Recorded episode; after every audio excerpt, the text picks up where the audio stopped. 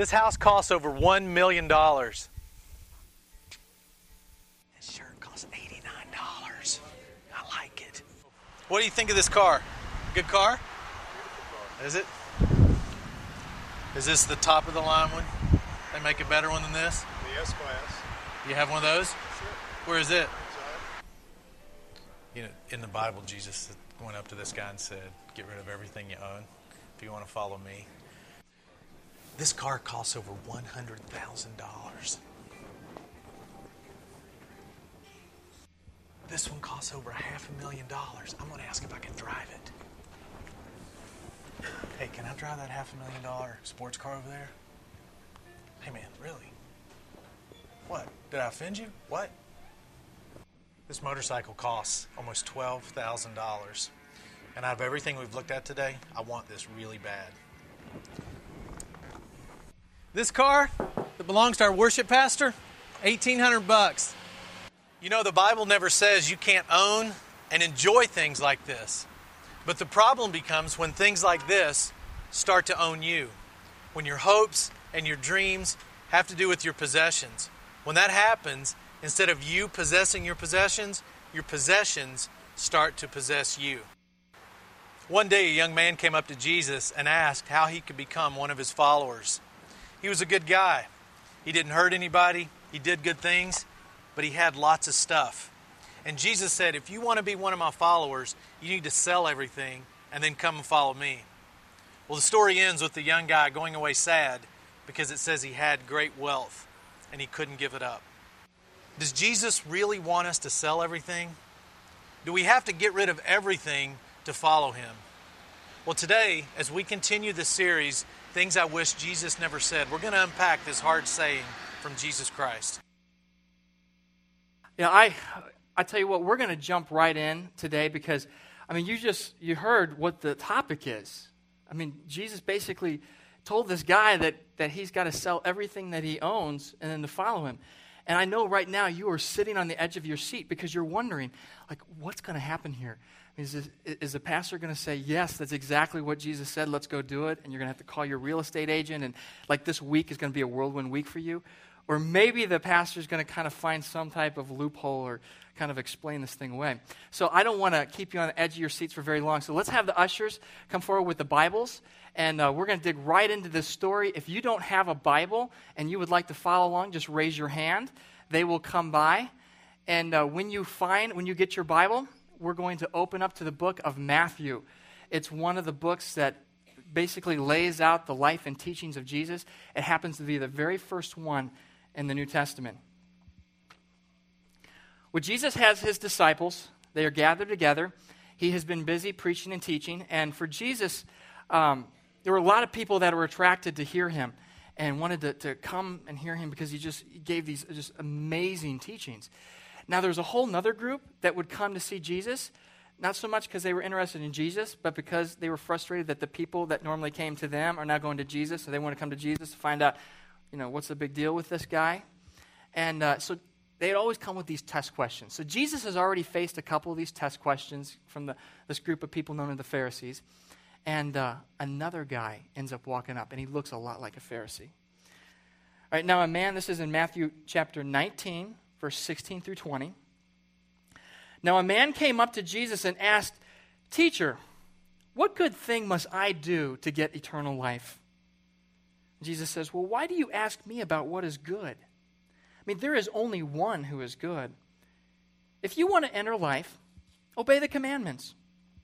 Which ones? The man inquired. Well, Jesus replied, Do not murder, do not commit adultery. Do not steal. Do not give false witness. Honor your father and your mother, and love your neighbor as yourself. All of these I have kept, said the young man. What do I still lack? You know, I wish that I could have just been there to kind of see this unfold. Because this guy walks up, and uh, he was really a sight. I mean, you could tell immediately, just from the way that he was dressed, that he was a very wealthy person. Now, thankfully, uh, we have, the, I talked about, Matthew is the first gospel, the first book about the life and teachings of Jesus, but there's actually like three others that also lay this out, and we have the same story kind of told from a little bit different angle in each one of those. And so, from one of the other ones, we find out that not only is he rich, but he's also a young man. Right? I don't know if he made his fortune, maybe he inherited it, but we also find out that he is a ruler. So he's already kind of risen up in the ranks. I mean, this is a guy that's just, he's really, really gifted. All right? And he comes to Jesus and he says, Good teacher. I mean, he's not one of these Pharisees that came before this just trying to test him. I mean, you can tell that there's a, a sincerity about this. He's coming not to try to, to test Jesus, but to ask him this question of how to find eternal life. What is it that he must do? What else is lacking? Because, quite frankly, there's very little lacking in this man's life.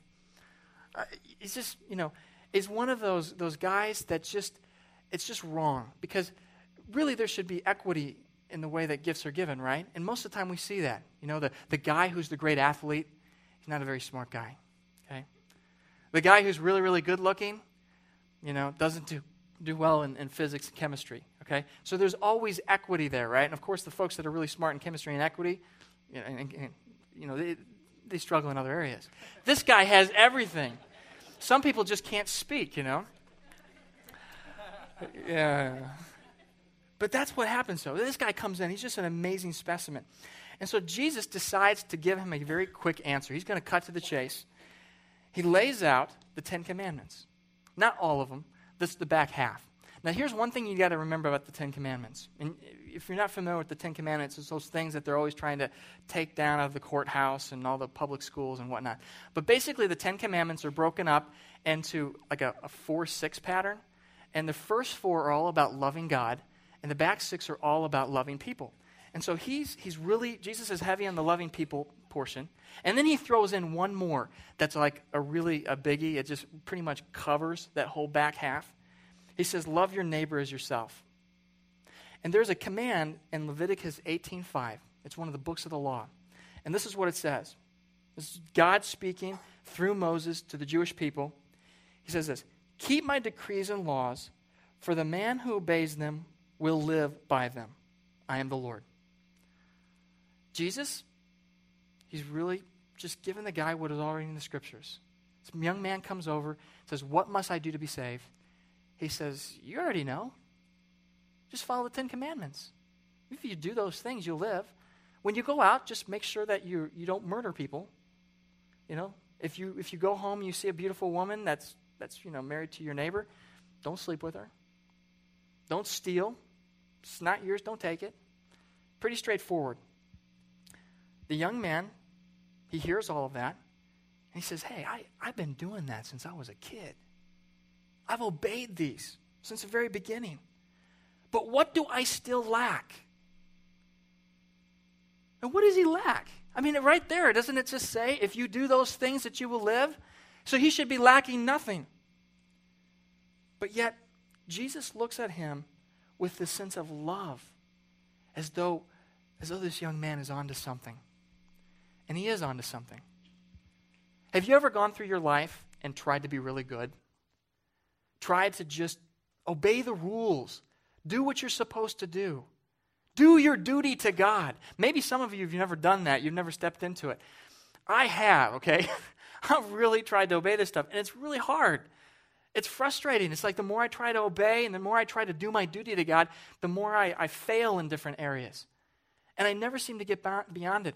And, it, and it's just, it really kind of weighs down because I know that another one of the commands, another one of the things I should be doing is telling people about Jesus and how wonderful it is to follow him. But quite frankly, I found that it's not that fun to follow him because it's just really hard to obey all these rules. And I beat myself up. And I know, though, that if I do all of these things and I just kind of struggle through, maybe I'll live a little bit better life. I probably still feel guilty all the time. But there's coming a day, oh, there's coming this day when I'm going to die. And then I, I get to go to heaven. It's going to be this amazing place. But up until then, it's going to be terrible. Right? But see, there's something missing in that picture. And this young, man, he realizes that something's not right. There's something beyond just obeying these rules. So Jesus answers him If you want to be perfect, go sell all of your possessions, give them to the poor, and you will have treasure in heaven.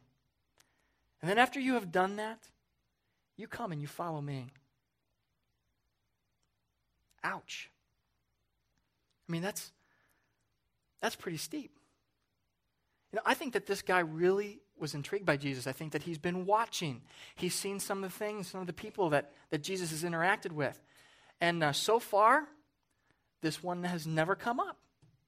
I mean, we've got a time where there was a tax collector. This was a guy who was not trying to obey God's law. And Jesus came by. His name was Zacchaeus. He was a wee little man. He climbed up in a sycamore tree. Maybe you've heard about him. Well, Jesus, he goes back with Zacchaeus, and he loves on Zacchaeus. And, and Zacchaeus, after a little bit of time with Jesus, says, You know, I've been a tax collector. I've been stealing from people. I am not going to do this anymore. And in fact, I'm going to find those people that I defrauded. I'm going to go and I'm going to pay them back double. And then I'm going to come and I'm going to take half of everything that I own. I'm going to sell it. I'm going to give it to the poor. And Jesus says nothing. In fact, he says, really, you know, look, a son of, of Abraham, has, Abraham has been saved. You know what he doesn't say? He doesn't say, Zacchaeus, what about the other 50%? Go sell that. He doesn't tell that to Zacchaeus. He doesn't tell that to anybody else. But this rich young ruler comes and he tells him, I want you to sell everything. It makes no sense. You know, another part about this that I don't understand is why Jesus even said it in the first place. Like, part of me just wishes I could go back and be a consultant for Jesus. Now, you laugh, but I'm really actually qualified to do this because, because I am. Don't laugh. I, before I went out and, and was going to go into the ministry, I was working on a business degree. And one of the pastors, said, I feel this call. He said, Hey, you're halfway there. Finish the business degree. You'll use it. So I did. And then I got this Bible Christian service degree. So I'm really apt to be a, a consultant to Jesus because I've got this business background and I've also got some Bible Christian service. I know some Old Testament stuff. And so I could come and consult Jesus. And here's one of the things that I'm going to tell Jesus He's going about this all wrong. This guy is, is a rich young ruler. You don't go tell him to sell everything, give it to the poor, and come follow you. What you tell him to do is to begin to tithe, to give 10%, particularly to the ministry that Jesus is part of. And then you allow him to use his businesses to continue to gain wealth. As his businesses grow, that 10% grows, and suddenly we have exponential growth. This guy, I mean, he may start tithing $100,000, but before long, he's going to be tithing a million dollars. And then think about all the people that are going to be saved. Or at the very last, least, put it in a trust that's kind of growing so it keeps up with inflation over time. I mean, where is the principles of the time value of money? You know, it's just, and here's the other thing this guy has connections. He's a ruler. He's tied in with the, you know, I mean, we could get some PR stuff for Jesus' campaign here. Seriously. I mean, he could get this, he could get Jesus an audience with people that he may not have an audience with right now. So many different things could be happening here. But isn't that something about Jesus? I mean, I, I, even myself, I, I think about those things. I try not to act on them, but I'm always, they're there, you know? But Jesus, he just, it's like money, politics, power, you know, it just didn't, it, it did not faze him, did not affect him, all right? And Jesus was a real man. These are real stories. This stuff really happened. Unfazed by that. Okay, well, maybe what it is is that Jesus is really hung up on the poor.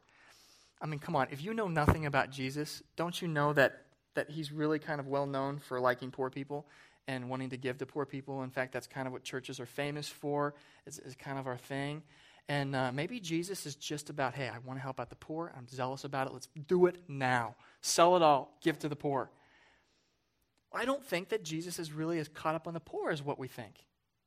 I mean, there's a story when Jesus was hanging around um, some of his best friends. There was Mary, Martha, and Lazarus. He used to hang out with them all the time. This is a very wealthy family.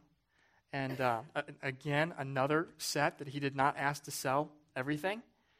And uh, he's over there with Mary and Martha. And, and, some of you may know this is the same Mary and Martha the, of the fame, you know, Mary was listening and Martha was working, and Martha's mad at Mary, that whole piece. Well, Mary, you know, she just, she loves Jesus. She loves to listen to him, thinks that he's, you know, God or something. And, and she goes and takes this, this whole bottle of perfume that is worth a year's salary. We're talking like, you know, $35,000 worth of perfume.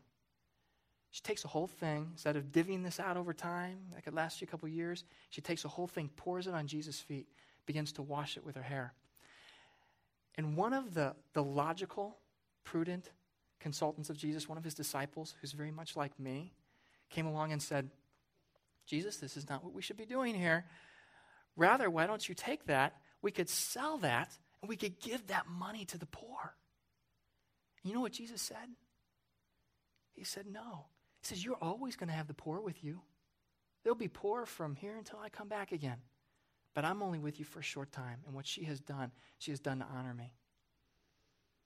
And you know that disciple, that logical one? His name was Judas. He's the one who ended up betraying Jesus. Okay. Jesus says, I want you to go and sell everything that you own. Come follow me, because this will make you perfect. The Greek word there is teleos, and it's, it's not quite the way that we use perfect. We hear perfect, we hear Jesus say, you know, be perfect as I am perfect, and we go, oh, that's, that's a joke. There's no way I can do that. That's, you know, that, that's, might as well write that out of the Bible. But what he's talking about here is not so much absolute perfection, but coming to full maturity, coming to a full knowledge and understanding of who Jesus is and who I am and what he wants me to operate and how I'm to conduct myself. And so, what Jesus does is he comes and he does not give this rich young ruler advice, he gives him an invitation. He does not give him a commandment, he gives him a choice. And all of the world revolves on a choice. Think about your choices that you've made. Think about some of the smallest choices. Little choices that you didn't think had that much of a consequence, and they have utterly shaped your life. And when I was in high school, there was this girl who was absolutely beautiful. And uh, when prom, my junior year, came around, she had already been asked out a couple of times. And, uh, and she turned these boys down. And her mother told her, This next guy that asks you out, just go out with him, okay? It's not like you have to marry him. And that was Lisa, and I'm the one that asked her out. and so you got to be careful about your choices, okay? Because little choices have big impacts. I mean, I can think of other times in my life where my entire life has hinged on a small choice. Between Bible college and seminary, I worked for Sprint, which is headquartered in, in, uh, in Kansas City. And uh, afterwards, you know, I'd only been there nine months, kind of on a temp thing, and uh, they offered me a full time position and making a lot more money than I ever reached like five or six, seven, eight years later into ministry. And I could have had it that day. And I remember going, maybe, you know, maybe do this for a little bit and then jump into ministry. But choosing not to do that has uttered the, you know, the course of my life. Or I think about the time that, that I was hanging out at Applebee's working as a barback, and one of the, the, the waitresses there, she says, Hey, I've been doing some church hopping. You want to come go check out a different church? And on a whim, just that one day, I made that choice. Visit that church. My parents ended up going after that, and I ended up joining. It catapulted me into ministry. I'm here today because a simple choice that I made in an Applebee's. Little choices. They shape our lives.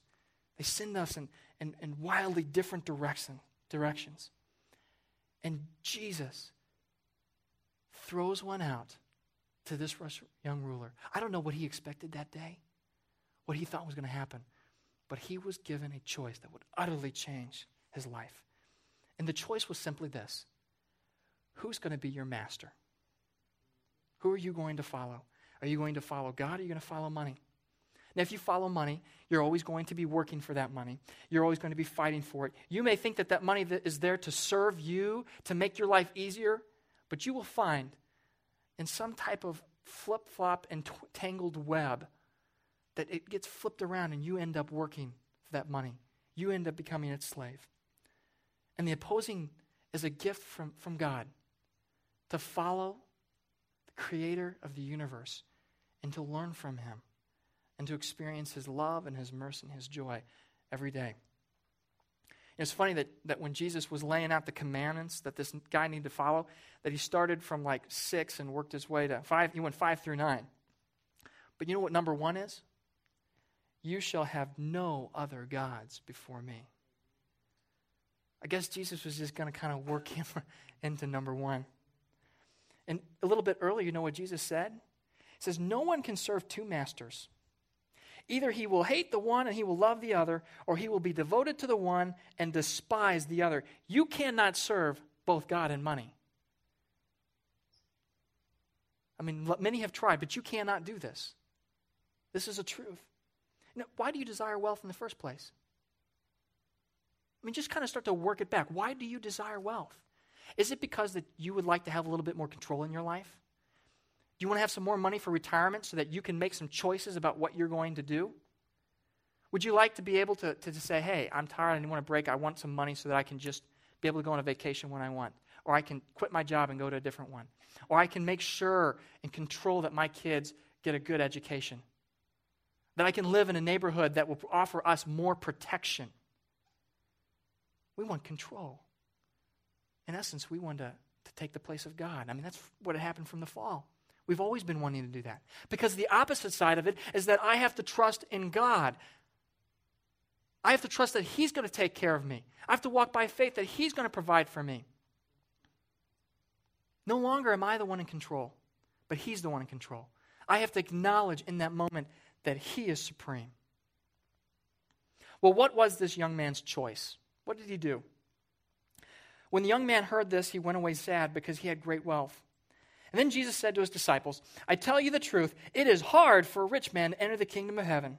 And again, I tell you, it is easier for a camel to go through the eye of a needle than for a rich man to enter the kingdom of God. And when the disciples heard this, they were greatly astonished. And they asked, Who can be saved then? And Jesus looked at them and said, With man this is impossible, but with God all things are possible. You see, this one throws a curveball to their whole entire worldview because their understanding is that if you obey those commandments that we just talked about, if you do those and you're a good person, then God will bless you. And He will bless you both financially. You will look beautiful. You will have all this stuff come your way. And likewise, if you're not obeying those commandments, then you're going to find that your business does not run quite as smoothly. And if you're really, really bad, you're going to find out that you're blind or you're lame or you're a leper.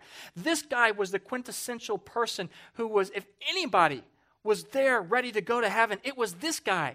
I mean, he was rich, he was already a ruler, and he was a good guy. He'd been obeying the commandments. That's not the way it works. You see, you're going to have to sell everything. Nobody's getting out of this message today. You're going to have to ask yourself. And, and this is the thing, nobody can avoid this question either. You can't go, oh, I'm glad that Jesus didn't ask me that. you know, I'm glad he asked the rich young ruler. He didn't throw that onto me. No, I promise you, he will ask you. All right, you will be tested.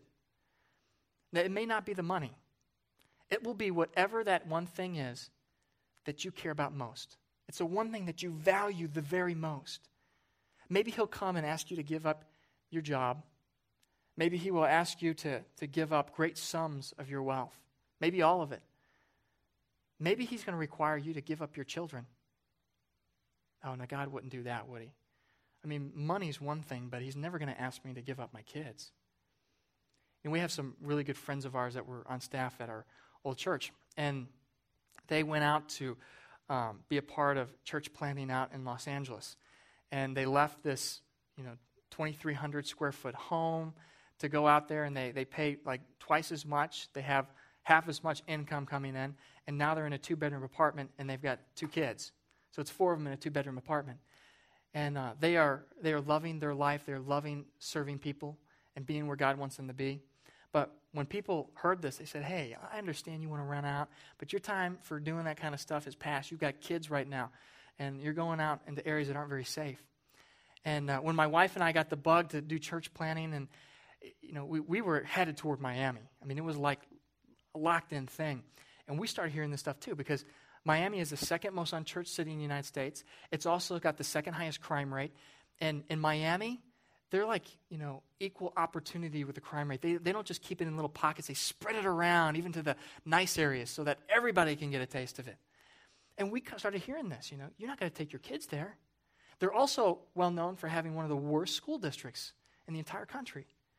And so people kept saying, What are you thinking? You got to think more about, you know, than just yourself and the kingdom. You got to think about your kids, okay? I mean, God would never ask us to give up our children, sacrifice for them. I mean, think about, you know, what did God do with Abraham? Abraham, he was a follower of the Jewish nation. He had promised, God says, I am going to raise up a great nation through you. And as they got older and his wife Sarah went through menopause, you know, things were looking a little bleak. I mean, there's not too many pregnancies occurs once you go through menopause. And yet God brought about this miracle child, Isaac. And he said, This is the child. This is the one that I'm going to do this great, you know, multitudes, you know, hundreds. Your, your descendants are going to be like the, the, the stars in the sky. And oh, by the way, Abraham, if you really love me, I want you to take your son Isaac. I want you to go up a hill and I want you to sacrifice him. And Abraham did. He went up there and he reared back that knife. And the, the Hebrew word says that basically he came down. It was coming down. And at that last second, God called him off, gave him a ram. But I have no doubt. I mean, think about it. Does Jesus not love us? Does he not call us uh, his children? Does God not love us? And yet, we're called to go and die. If God is willing to do that with his children, how much more are we? Here's a way to test this stuff. What you need to do is just think what is that one thing right now you care about most? What's that one thing that you would grab out of your house if the, if the house was burning? What's the one thing that you just, I'll give it all up but this? That's what God wants you to give up. And He will test you in it. You know, I, I, was reading through this passage and I kept thinking, oh, this is about money. It's about giving this away. But the more I think about it, I don't think that this passage is about money at all.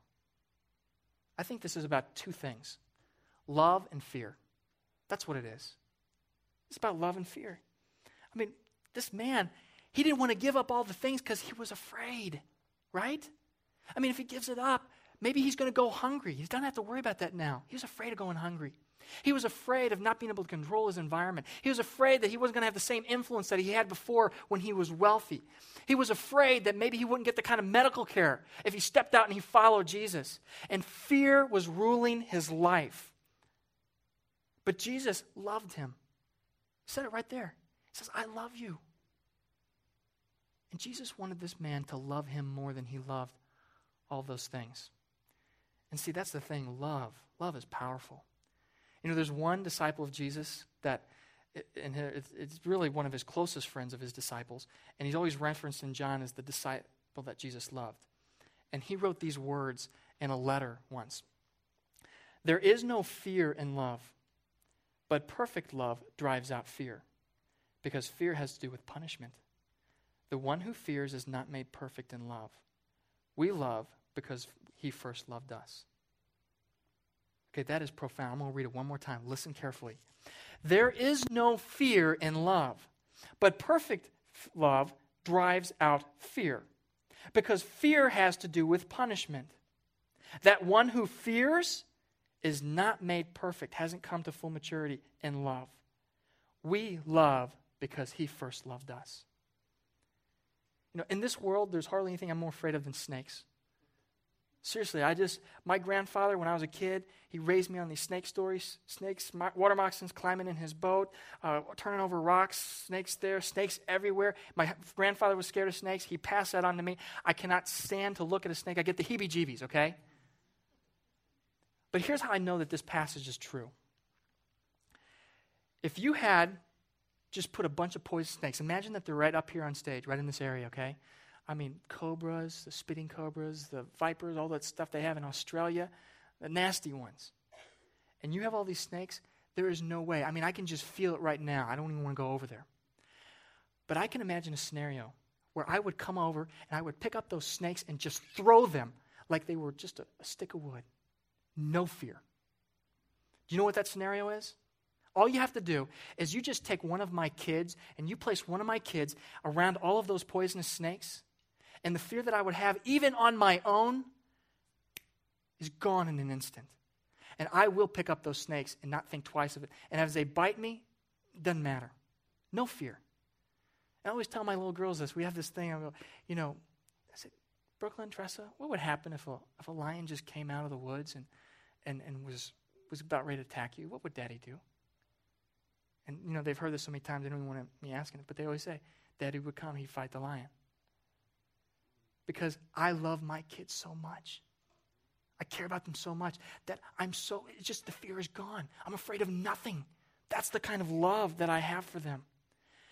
And Jesus is saying, I want you to come follow me. I want you to love me so much that you're not afraid of anything else. And in fact, all those things that you were doing out of duty, you don't even do them out of duty anymore. You do it because you love me. I mean, the, the love propels you. you know, all of us are going to have choices in our life. They're going to come at you this week, okay? I'm thinking even just in a couple weeks, we're going to start this new campaign called Beyond Sunday. We want to, to go beyond right here. We want people experiencing Jesus throughout their days. We want them engaged in life groups, groups of about 4 to 12 people who get together, study God's Word, love on one another, do life, are accountable. We're going to encourage you to join one. It'll be a choice. You have this choice. Or every week you get a choice. You got this What's Up card. You could say, hey, this week I'm going to live for the kingdom. I'm going to advance it. I want to plug in. I want to serve. I want to be a part of what's happening here. You could do that today. The tests are always going to come. And the thing about choices is that choices always catapult us into the future. They, they send us in there. What happened to this young man? I wish the scriptures told us. I would like to know what happened to him, but the scriptures say nothing about it. What I do know is that he didn't end up following Jesus. He didn't end up uh, experiencing all the things that those disciples did. And, and had he gone down that path, he would have learned from Jesus, he would have grown, he would have experienced amazing things. Now, maybe he lived out a life and it was, it was fine, you know, uneventful. Maybe he had a good marriage and good time with his kids. Had he done Jesus, he would have gone on the ride of his life. And you know what happened to almost every one of Jesus' disciples? They were murdered.